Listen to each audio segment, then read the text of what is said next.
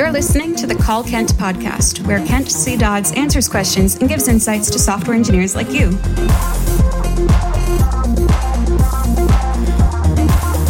Now, let's hear the call.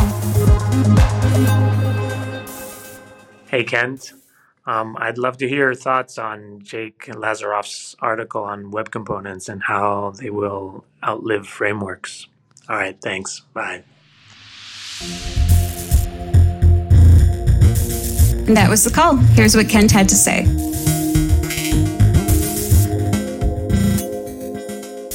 Hey, Roman. Thank you for the question. So, uh, yeah, you linked to the article that'll be in the notes of the uh, episode for those listening. Uh, it's a fine article. The uh, there are a couple of things that I um, have problems with with web components. Um, I so the the point is uh, platform stuff is going to last longer than um, stuff that is not part of the platform for sure. That's especially with the um, basically requirement that the web not uh, break itself. Um, there are exceptions to that, but for the most part, uh, we don't break the web. Um, whatever is a part of the web platform is going to stay um, for longer. But web components, uh, th- there are lots of parts of the web that are not actively used either. Um, and so uh, to say that web components will outlive uh, your frame, your uh, JavaScript framework, yes, it's technically true, but will web components ever uh, outstrip the uh, level of use that your framework has? I would say that web components will probably not be um, something that web developers are actively using more than they actively use React. Now, uh, whether web components will be deployed to more sites than React whatever, that that, that to me doesn't matter. I, I don't care about the number of deployments in particular. I care about how much how actively web developers are using a particular technology because that's my interest. I, I'm not uh, personally, I, I, don't care how many deployments there are of something like WordPress is still like the vast majority of deployments on uh, the internet. And so, whatever Word, WordPress decides to include in their default stuff um, is what's going to get the most deployments. Uh, but it, does it impact the uh, lives of most developers? No, it doesn't. So, I'm interested in what impacts the lives of most developers. And so I'm not interested in having a discussion about what gets most deployments. Okay, so with that out of the way, I do think that uh, React will be um, more widely utilized by web developers as a regular part of their day than web components uh, going into the future. Um, I actually feel pretty confident that uh, before uh, web components outstrips React uh, if it ever uh, gets close to that point.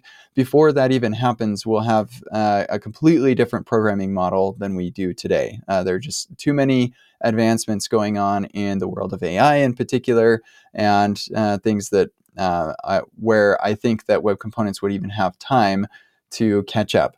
Um, now, even that would would be enough, but there are some very big problems with web components.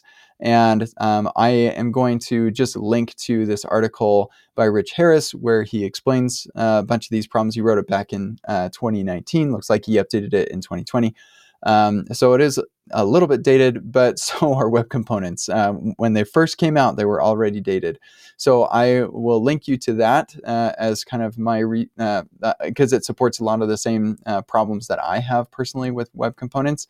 Um, now, in particular, the, the, article is talking about Markdown and the fact that you can use HTML inside of Markdown, and web components can be used um, in as like HTML. So you can just put your HTML directly in the Markdown, and as long as you have a um, document dot uh, define element um, somewhere that defines the elements that are in your Markdown, then poof, you have interactive Markdown, uh, which is awesome. We get that with uh, React using MDX.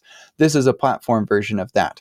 That's super cool. But the big problem with this is that it doesn't server render and that you just hit a ceiling of user experience if you're not server rendering your stuff.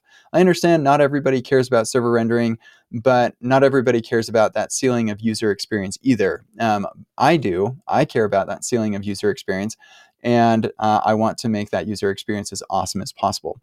Now, um, there are certainly some things that uh, you wouldn't uh, you wouldn't server render. So, like one example in here is like a little drawing canvas thing, uh, this pixel art demo that's in the article. Uh, you wouldn't really be able to server render that anyway.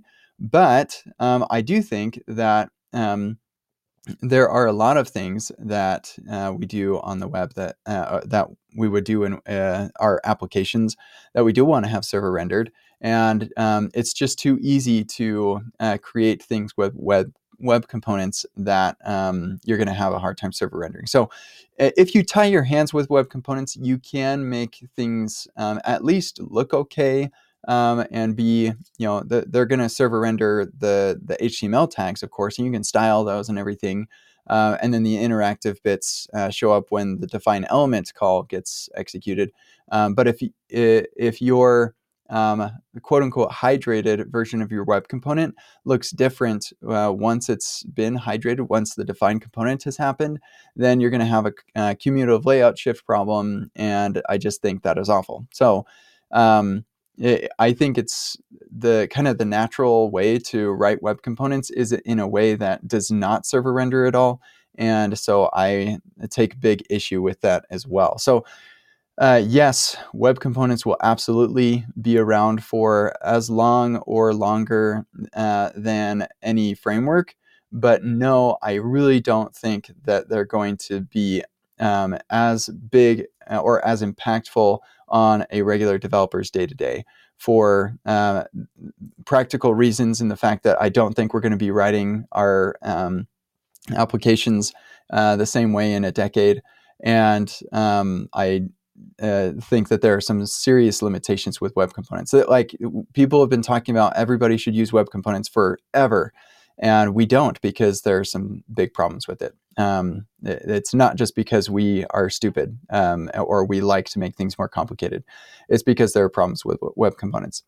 So uh, there's your nuanced answer. I hope that's helpful. And uh, check out the links in the episode description. Take care. This has been the Call Kent podcast. Learn more about Kent at kentcdodds.com and get your own questions answered at kentcdodds.com slash calls.